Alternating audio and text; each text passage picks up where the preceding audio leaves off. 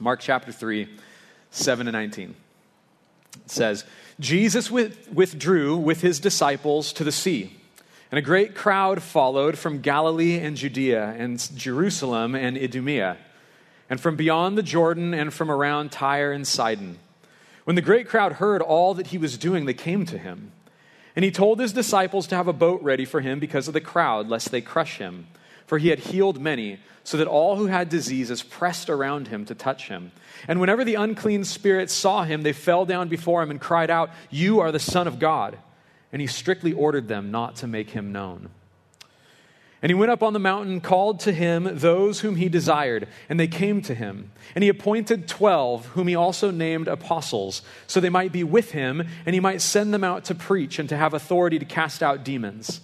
He appointed the twelve Simon, to whom he gave the name Peter, James, the son of Zebedee, and John, his bro- the brother of James, whom he gave the name Boanerges, that is, sons of thunder. Andrew and Philip and Bartholomew and Matthew and Thomas and James the son of Alphaeus and Thaddeus and Simon the Zealot and Judas Iscariot who betrayed him. Let's pray together. Jesus, thank you that you are not only the one who heals our wounds and delivers us from the evil one, Lord, but you call us to yourself. And so, God, I pray that today, as your name is exalted, as your name is lifted high in this place, that you would do just that, that you would call your people to yourself, that you would call people who do not yet know you to yourself, and that you would deliver us from evil. The enemy, we just declare in this place, the enemy has no place here. Enemy has no right here. The enemy's words will not be heard here. Your word, oh God will you speak to your people? We pray it in Jesus' name. Amen. Well, A.W. Tozer wrote one of my favorite books called Knowledge of the Holy. Knowledge of the Holy is one of my favorite books because it is some of the deepest theology, deepest truths about God, but presented in a way that makes your heart sing. Presented in a way that is so devotional, so intimate, so leads us into the presence of God. And he starts his book by saying, What comes into our minds when we think about God is the most important thing about us. Worship is pure or base as the worshiper entertains high or low thoughts of God. It's been said that you are what you eat, but rather you are what you worship.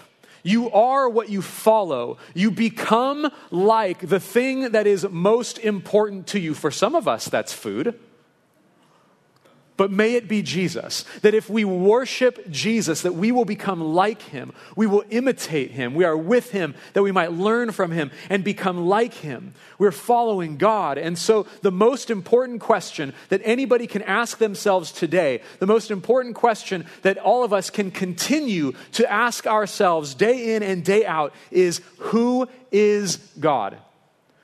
Who is God? There are so many competing views of God in the world. There are so many competing narratives about who God is and how he acts and how he relates to his people. There are so many that we need to ask people when they say that they don't believe in God. We need to ask them to define and describe this God that they do not believe in because chances are the scriptures do not teach that God is that God that they don't believe in. I might not believe in that God that you don't believe in either. I believe in Jesus. There's so many competing views. And so in his gospel, Mark has been leading us into an encounter with God through the person and the work of Jesus Christ. Jesus is on the scene. He's saying things that only God can say, he's doing things that only God can do. And the question ringing throughout each scene in the gospel is who is Jesus? Who is this man? Who is this man that heals? Who is this man that has authority to cast out demons? Who is this man who does the things that only God can do? And we get to watch the understanding of the people unfold throughout each scene. And in our passage today, we read about three specific groups that have an encounter with Jesus. And in these encounters, these encounters reveal what the people believe about Jesus. See, if you've ever heard anything about Jesus, then you have had the opportunity to begin forming an opinion about him. Whether you believe or disbelieve or are still investigating, the opinions and beliefs that we are forming will have massive implications, will have massive implications for how we live and how we relate to God because what we believe affects the way that we live. You knew that you were going to be around people today. You believed that. You believed in faith that people were going to show up to church, so you brushed your teeth. Or maybe you're allowing the mask to do that for you. Who knows? It's going to block it, so I'm going to be lazy.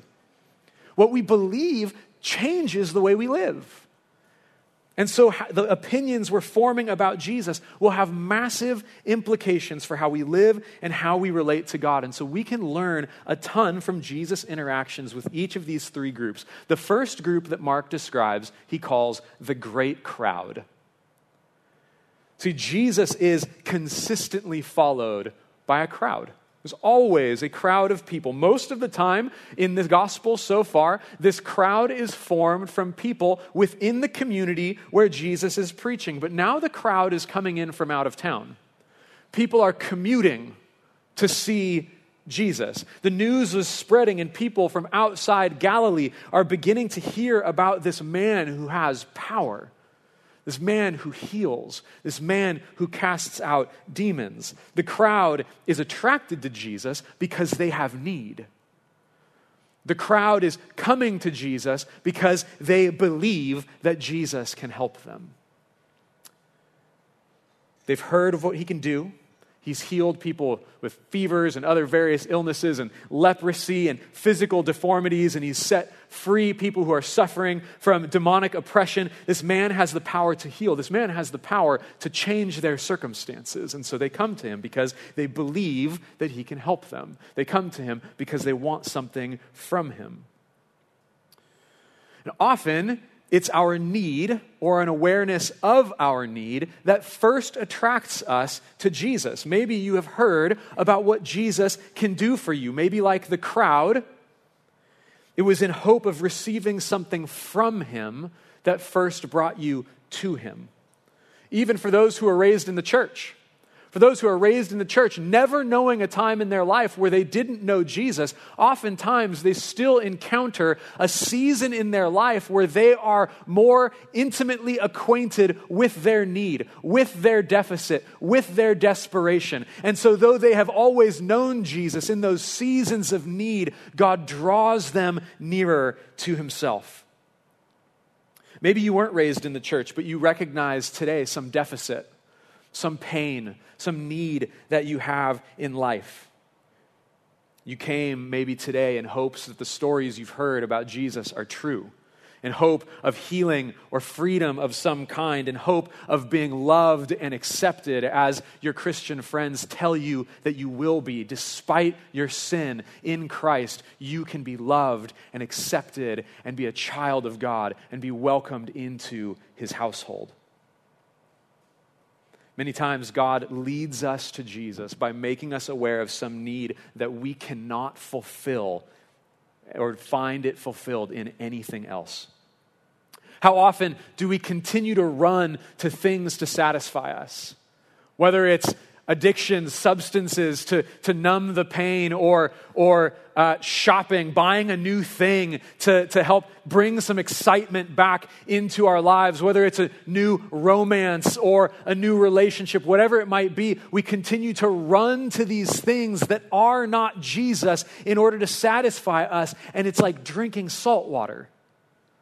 It just leaves us thirsty, and so we need another new thing. We need another new season. We need another thing to satisfy us, and it cannot satisfy. And so, what are we searching for today? What are you here searching for? Jesus will either satisfy your longing or he will change your desires and then satisfy those. Because God is a God who satisfies. We are satisfied in him, but we need to be careful because if we only come to Jesus when we need something, then when we no longer experience that need, then there's no longer a need for Jesus. Maybe you've got people in your life who are like that, right? Who only come around when they need something. There's seasons in life where they are completely absent and then they come when they need something from you. We can treat Jesus this way. We come to him when our needs are particularly unbearable, but when we no longer have that need, then we no longer need Jesus. And so we treat Jesus as just a giver of advice or some wealthy benefactor that we come to when all else fails. Now I'm really in trouble. I've tried everything, so let me try Jesus.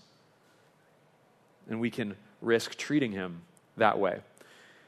And so the crowd in the Gospels comes to Jesus. They come and go based on what Jesus can do for them. And when Jesus no longer meets the needs of the crowd, when they, he no longer meets their expectations, they no longer gather to him for hear, to hear his teaching. They no longer gather to him for healing, but they gather together outside of Pontius Pilate's office and call for him to be crucified. This is how the crowd treats Jesus. If you can do something for me, Jesus, then I will sing your praises. But the minute you stop being what I expect you to do, crucify him. This is the crowd. Wherever Jesus is preached, there will be a crowd. But being part of the crowd is not what justifies us. Coming here today is not what justifies us because, as we see in Mark's gospel, there are demons in the crowd there are unclean spirits in the crowd. Mark says that Jesus is regularly approached by unclean spirits. We've seen this before in Mark. They're demons, spiritual beings who have rebelled against God and rebelled against his plan for creation and humanity. And they repeatedly fall on their knees before Jesus and cry out, You are the Son of God. But Jesus commands them to be silent. Why the secrecy, Jesus? Why, why command them to be silent? They're, they're speaking the truth. They're telling people who you are. Why would you silence them? See, though their words are true, it is not coming from a place of commitment to Jesus.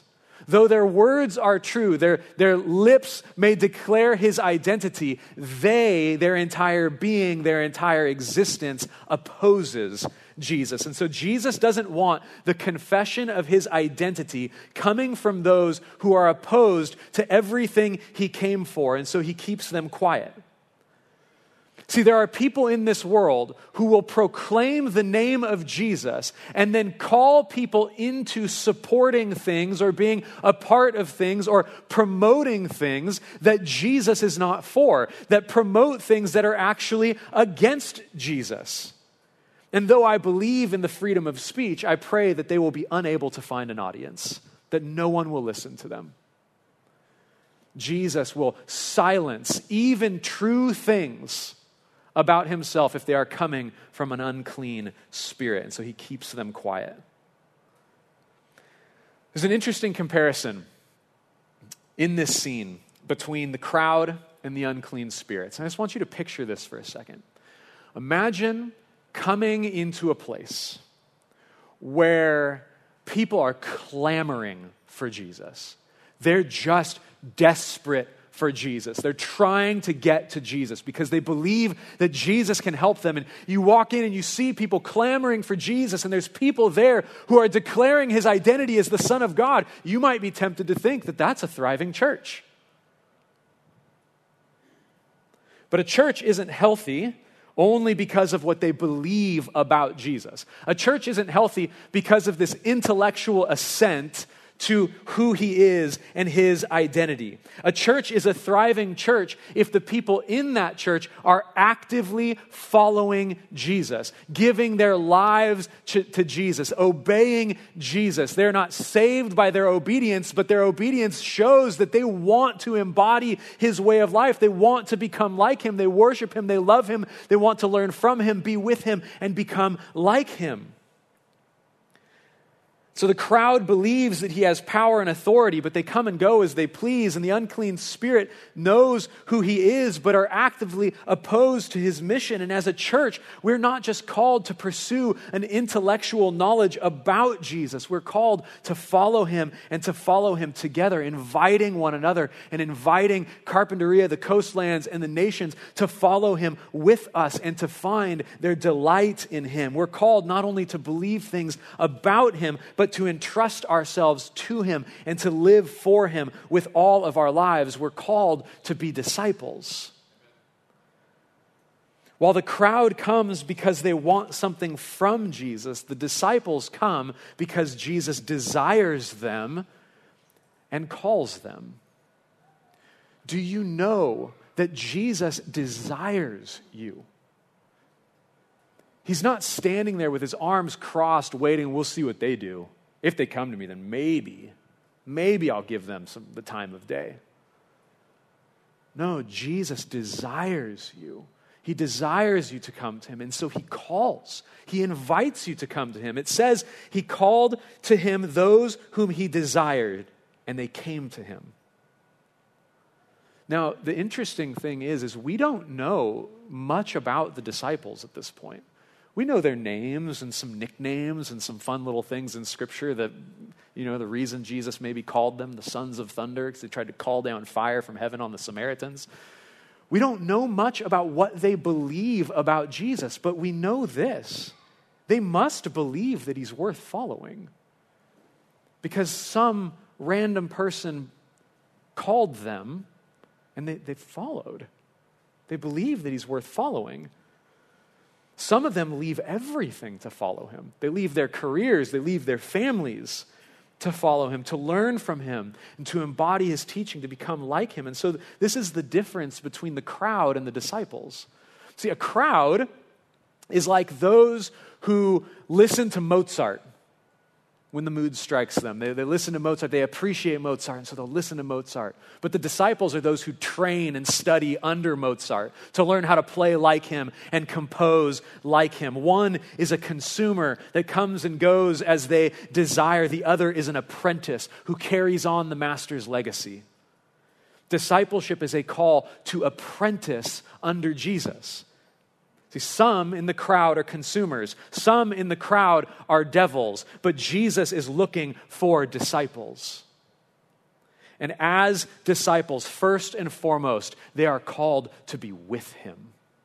He calls them that they might be with him. Before the disciples are called to do anything for Jesus, they are simply invited to be with Jesus. This is the most fundamental aspect of the life of a disciple of Jesus, that they are with Jesus. If you have trusted in Jesus, then God has poured out his Holy Spirit upon you, and you are with Jesus. Regardless of how you feel, the presence of Jesus dwells within you and he will never leave you nor forsake you. That if you are a disciple of Jesus and he is with you and he invites us to celebrate his presence by spending time in his word and in prayer and in meditating on scripture and in worship and just recognizing and thanking him for his presence with us.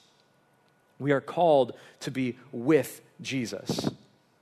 See, these 12 disciples will eventually go into the outermost parts of the known world and they will spread the gospel of Jesus and they will plant churches. In fact, you can trace the existence of every church in the world from the mission of these 12. They went and they planted churches that planted churches that planted churches that planted churches that planted Reality Carpinteria that planted churches. We can find our legacy, our history, our family, We trace it back to the work of these disciples. But before they were called to do any of that, they were called to be with Him. Their ministry must flow from their intimacy with Jesus. Likewise, for us, our ministry, the things that we do for God, flow out of being with God. And it cannot be reversed. It cannot be the other way around. We cannot be like Pharisees who believe that we are entitled to the presence of God because of our righteousness, because of our good works, because of our church activity. Most importantly, we are invited to be with Jesus. This intimacy with Christ is the foundation from which the disciples will be called into their ministry. While the crowd is coming to Jesus to receive what he can give, the disciples come to Jesus to get Jesus, to be with him. It's not wrong to come to Jesus to get what you need.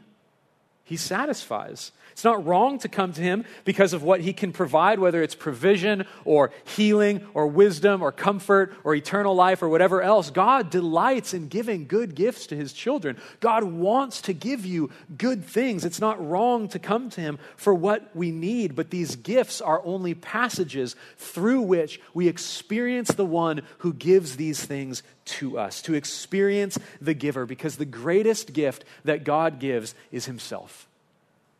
The greatest gift that God gives to His people is Himself. And the second greatest gift that God gives to His people is each other. We are called not only to be with Him, but to be with Him together. We are called to unity. See, these 12 men, that Jesus calls to himself will spend three years following Jesus together. They're going to see some stuff. But they are called to be with Jesus. And some of them have a lot in common. At least two, there's at least two groups of brothers Simon and Andrew, and James and John are, are two groups of brothers. Uh, there's at least four fishermen, if not more. There's a lot of things that they have in common, but there's also a tax collector who we talked about several weeks ago. Additionally, there's one disciple called Simon the Zealot. Now, zealots were a radicalized group of Jewish men who sought to overthrow Rome through violence. There was a group called the Sicarii, and they were named after a sickle shaped dagger that they would keep under their cloak. And as they walked through the marketplace, they would kill Roman officials or anyone in support of Rome. They were the zealots. They killed people like tax collectors, people like Matthew. And so Jesus calls two rivals, completely opposites on the political spectrum. One sought to overthrow Rome, and the other one was working for Rome. Jesus calls them to himself. Natural enemies. In their lives before being called by Jesus, they lived entirely differently. These men are political rivals, but Jesus calls them to follow him. And so they are no longer defined by their politics. Their identity is in Jesus. In an instant, two men radically opposed to one another are brothers. It doesn't matter where you came from. It doesn't matter what opinions you have or your life before this. It doesn't matter how you voted. It doesn't matter all of these things. When it comes to Jesus, people who are radically opposed to one another, that on a fundamental level seem to be completely unable to be reconciled, you are reconciled in Jesus. We can look across this room. We see people. We don't know what's going on in their life. We don't know. But if they are disciples of Jesus, then they are your brother, they are your sister. We are a family, reconciled and united in Christ. There are some Christians today that are so mad at each other, some churches today that are so divided over issues of politics and race and COVID and all of these things. And there's important conversations to to be had. There's important discussions to have, but we are not united by agreeing together on all things. We're going to have differences. We're going to have disagreements. But this makes our unity in Christ all the more sweet, all the more powerful, because when the world looks at a difference of opinion, regardless of the conversation, the world wants to divide. And the world cannot make sense of a church that disagrees and yet loves one another and is united in Christ. They cannot make sense of it, but they know that they need it. They know that the world is not supposed to be the way that it it is. They know humanity is not supposed to be divided. They're all looking for ways to solve the problem, and they can't. But Jesus has. He has united you to himself, He has united me to himself, He has united us to himself, those who believe. And so He has made peace by the blood of His cross. If you have been reconciled to Jesus, then we are reconciled to one another. God gives us Himself in the gospel, but He gives us one another. Praise God. Hallelujah. We don't have to hate each other.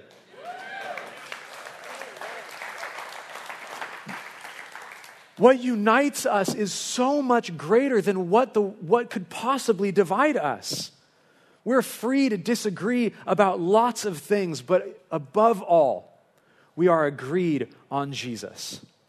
And our unity comes from being with Jesus together. And it's from that place of intimacy, the intimacy that the 12 disciples had with Jesus, that they were called into their ministry. And it is from that place of intimacy that we have with Jesus together that we as a people are called into our ministry. Ordinary people called into extraordinary mission. We are called to be with Him, called to unity, and we are called into ministry together. The disciples are called, disciples of Jesus are called into ministry. This doesn't mean that every Christian needs to be a pastor or needs to be a church staff member or needs to have some formal uh, uh, role or platform in the church. Ministry is not for pastors and teachers and staff members, ministry is for every member of the church. Ephesians 4:12 says that the church leaders are to equip the saints for the work of the ministry. If you are a believer, you have been made holy. Saint means holy one, sanctified one. And so if you are a believer, you have been sanctified. You are a saint. If you are a believer, you are called to do the work of the ministry.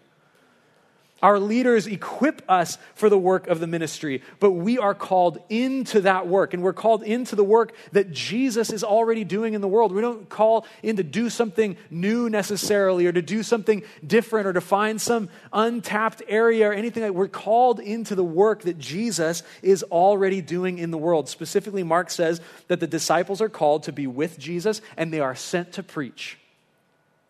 They're sent to preach. They're called to preach. And so if you have been called by Jesus, then you have been called to preach. You have been called into a ministry of proclamation.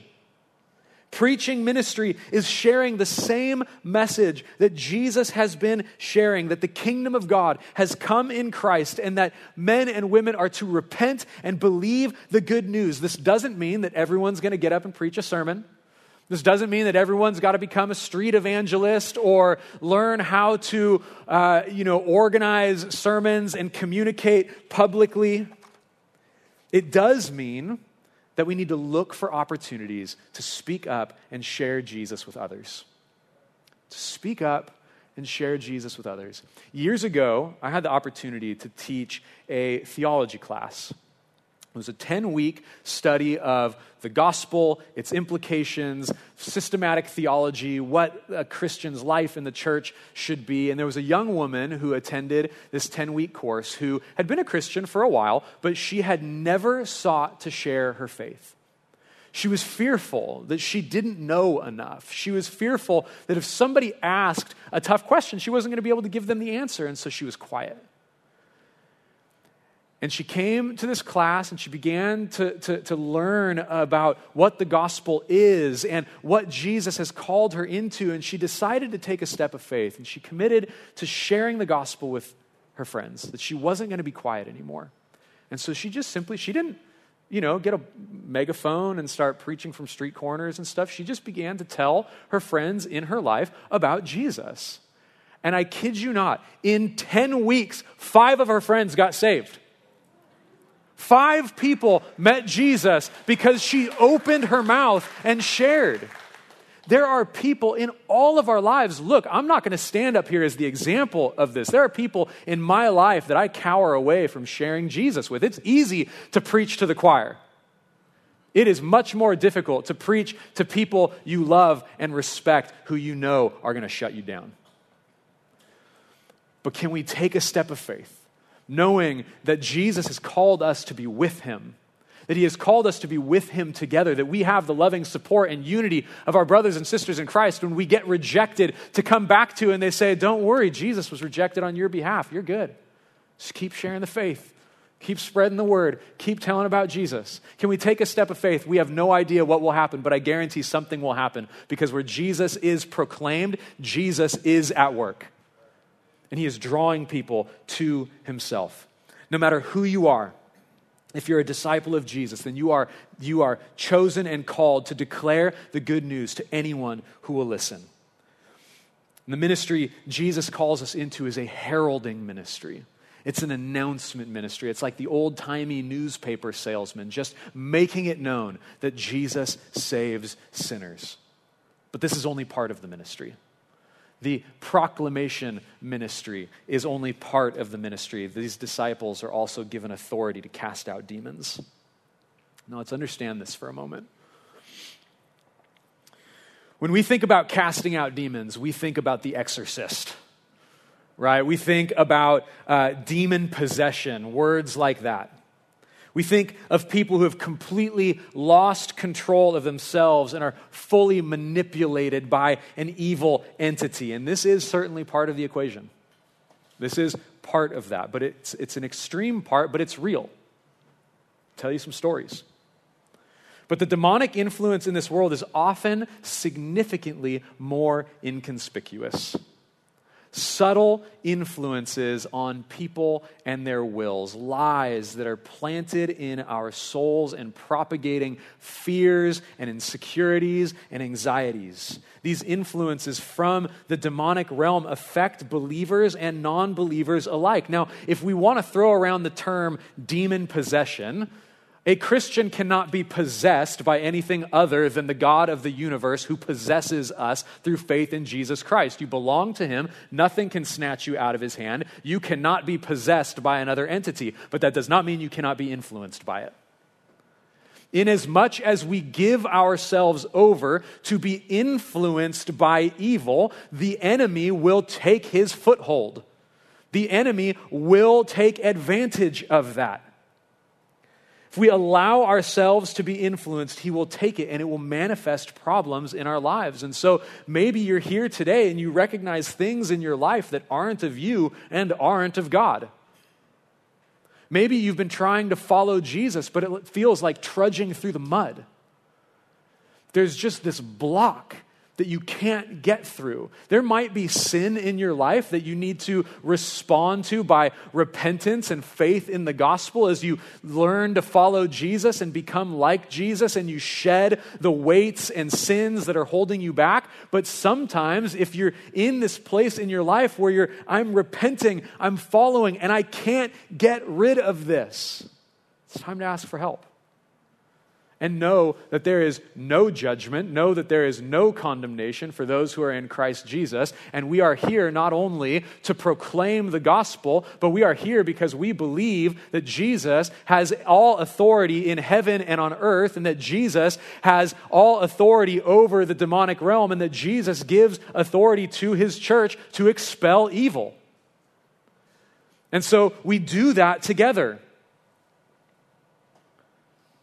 See, I was tempted to downplay this today. I really didn't want to get into it. I was tempted to say that, oh, you know, the authority that Jesus gives to cast out demons, anytime you pray along with the Lord's Prayer, deliver us from evil, you're entering into this authority over the demonic realm. And that's true.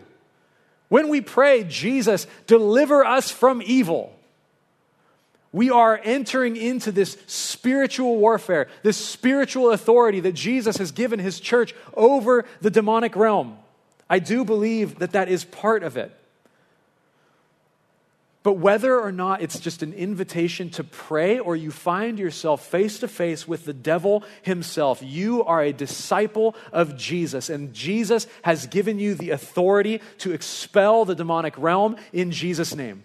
You are ambassadors. We are ambassadors for Christ. All authority in heaven and on earth has been given to Jesus, and he uses his church as vessels to do his will. And he does it not only by calling people to follow him and teaching them his ways, but at his death, the fate of the enemy, the overall, overarching destruction of the enemy was sealed. That it's not just something we talk about, it's not just something that Jesus has done, but he has defeated the enemy. You see, one of these disciples, one of these 12, was an impostor.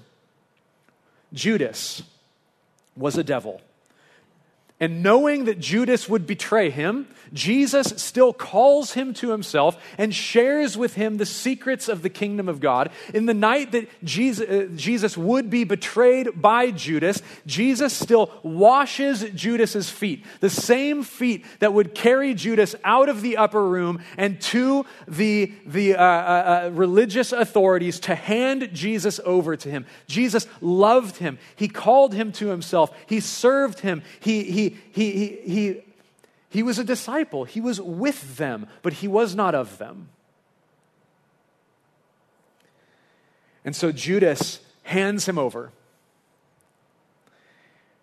And on the cross, Judas' uh, betrayal that eventually led to, to Jesus' crucifixion, on the cross, the Son of God died. The one that the enemy is declaring the existence of, he dies on the cross. And it seemed to be a great victory for Satan. It would have appeared to be a, a victory for the enemy. If the Son of God has come to redeem God's people and he's dead, Satan wins, right?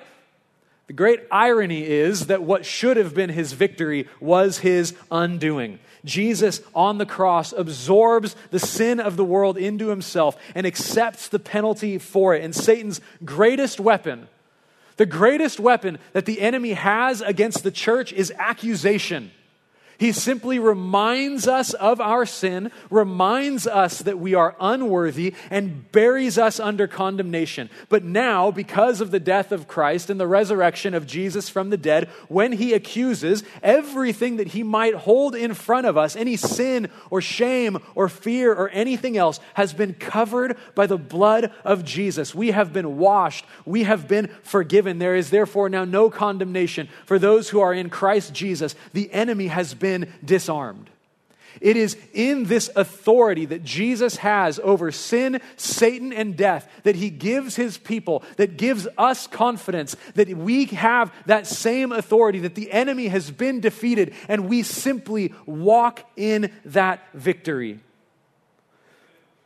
And Jesus rises from the dead three days later, claiming that he has not only just authority over Satan, but over death itself.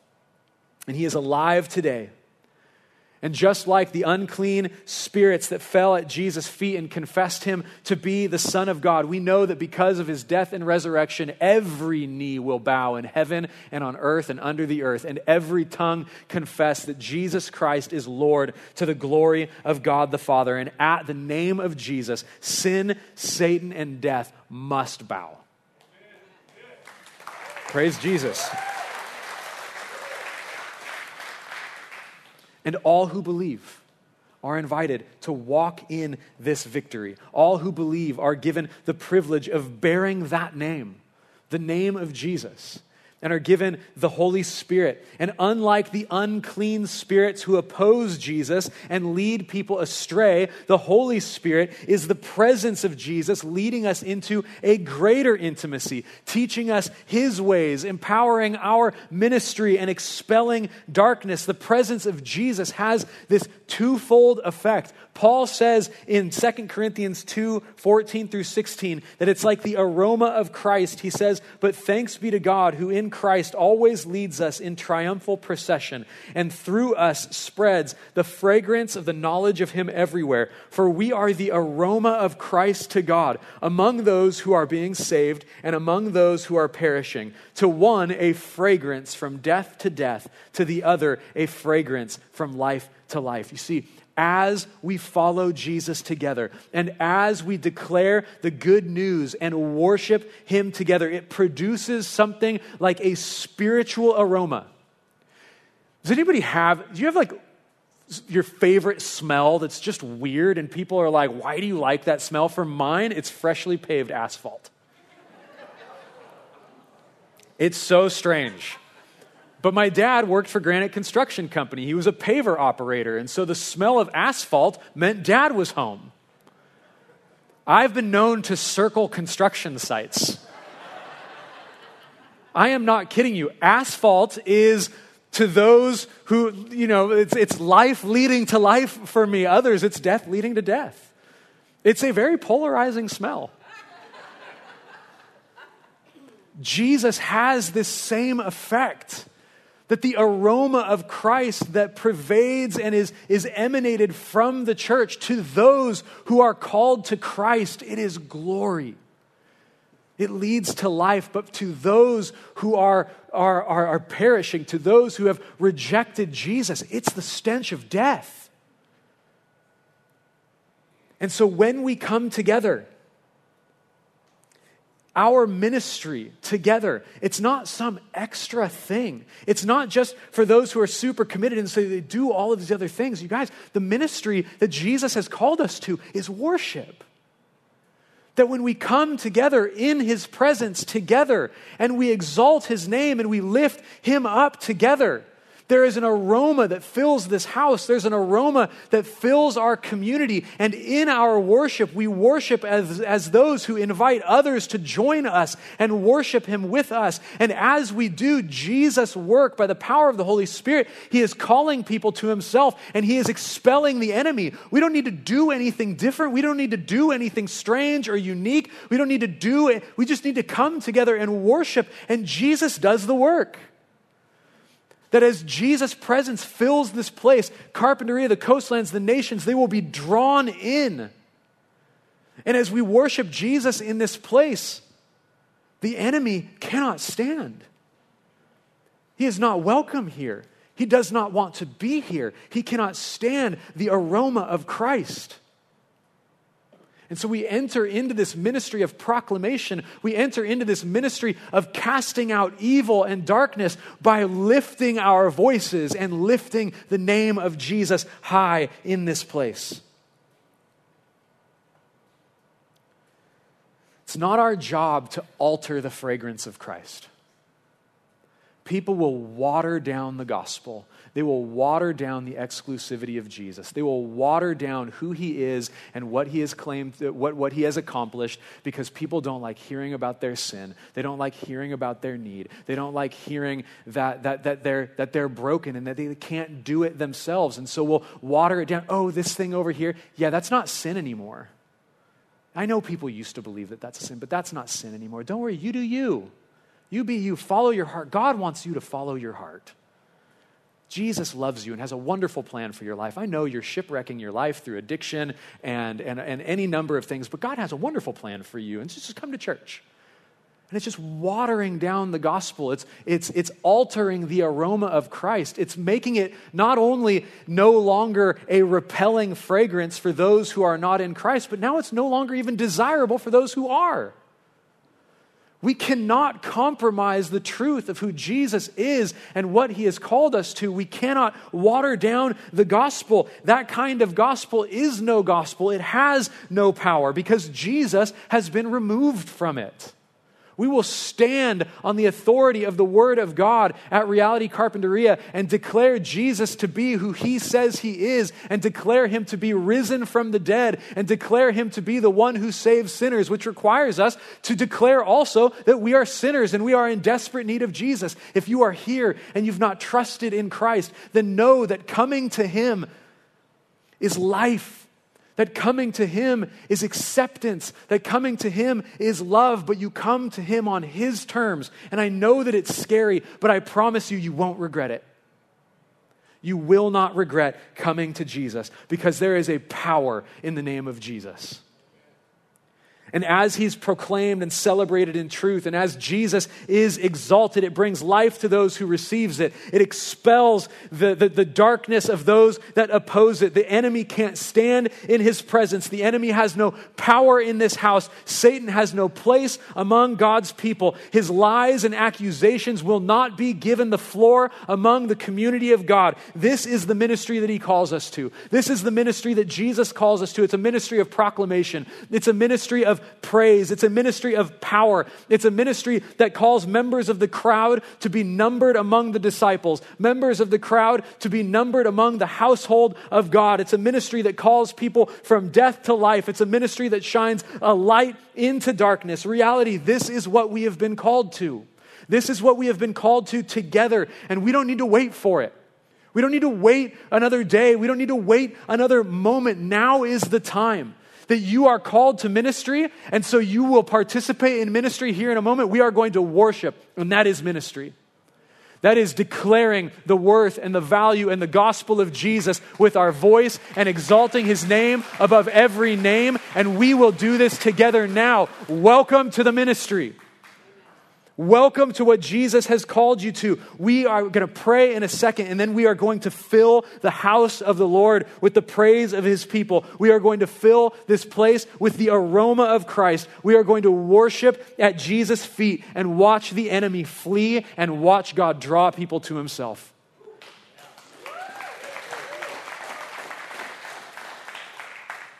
Jesus, we love you. We lift you up in this place. Your name is the name that is above every name. Jesus, we just declare in this place that our knees bow before the name of Jesus, that our tongues confess that Jesus Christ is Lord to the glory of God the Father. God, and we long for this place to be filled with the praise of your people, lifting the name of Jesus high. And God, I just pray that in this time as we respond to the truth of your grace, as we respond to the gospel of peace, as we respond to the gospel of the kingdom that calls us out of darkness and into the, the, the, kingdom of light. God, I pray that we would find ourselves just encapsulated in who you are.